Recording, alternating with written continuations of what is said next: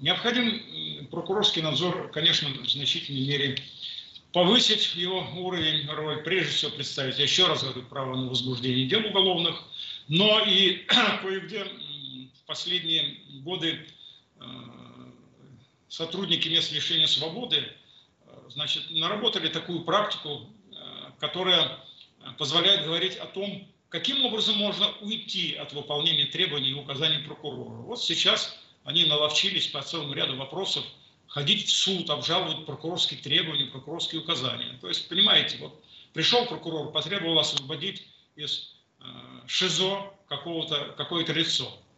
Э, требование его обязательно является. Но, тем не менее, бегают в суд, обжалуют, и освободить гражданина э, из э, карцера или из ШИЗО удается иногда спустя не только несколько дней, но и после того, как он уже отбыл это наказание дисциплинарное, где находился он за какую-то провинность, э, может быть, это была мелочевка или еще что-то.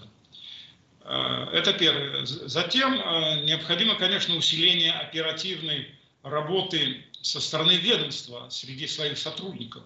Они должны тоже, так сказать, оперативными путями через свою вот такую внутреннюю разведку выявлять таких лиц и такие случаи, когда когда э, случаются подобные вещи. Ведь э, не секрет, э, что занимаются тем, что мы сейчас называем с вами пытками, занимаются обычно одни и те же лица. Есть такие, которые вообще этим не занимаются, а есть такие, которые просто получают от этого удовлетворение. Необходимо совершенствовать работу службы собственной безопасности ведомства. Сейчас она работает в значительной мере формально она должна быть заинтересована своевременно выявлять нарушения, своевременно поставлять этот материал к следователям, к прокурорам с тем, чтобы принимались меры. Необходима принципиальность руководителей. Скажем прямо, на сегодня руководители всех уровней, чем выше, тем, так сказать, это, наверное, ярче проявляется. Не заинтересованы руководители в выявлении таких фактов, в афишировании их. Даже дело не в конкретных э, провинившихся, а дело в том, что ну как же э, на систему лить грязь. Поэтому руководители стараются ничего об этом не говорить, а если вдруг где-то как-то возбуждается дело, то сделать так, чтобы до прессы это не доходило, по крайней мере. Но э, необходимо далее поднимать престиж э, службы в сфере исполнения наказаний. Мы прекрасно знаем, что сейчас тюремная работа, она не престижная, ну и зарплата невысокая, да и вообще она не престижная по всякого рода моральным факторам. Тут как-то у меня, э, значит, у моих э, дальних родственников возникла такая проблема.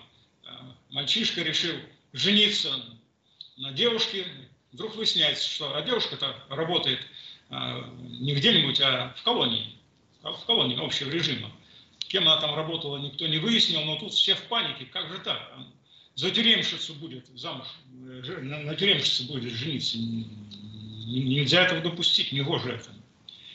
Ну и э, еще одна проблема есть серьезная, она существовала и в советские времена, и сейчас существует. Это проблема формирования общественных организаций, которые там существуют. Ведь э, есть формирование, есть общественные формирования, советы общественности и другие общественные формирования, которые, которые э, значит, формируются именно из осужденных. И э, вот в этих э, советах общественности, советы, вот в эти общественные советы, в них обычно подбор-то идет с участием администрации, в них подбираются люди, значит, которые судимы были за насильственные преступления, с крутыми кулаками, подбираются рецидивисты, то есть те люди, которые смогут командовать. И насилие у нас в колонии чаще всего осуществляется и производится через этих людей.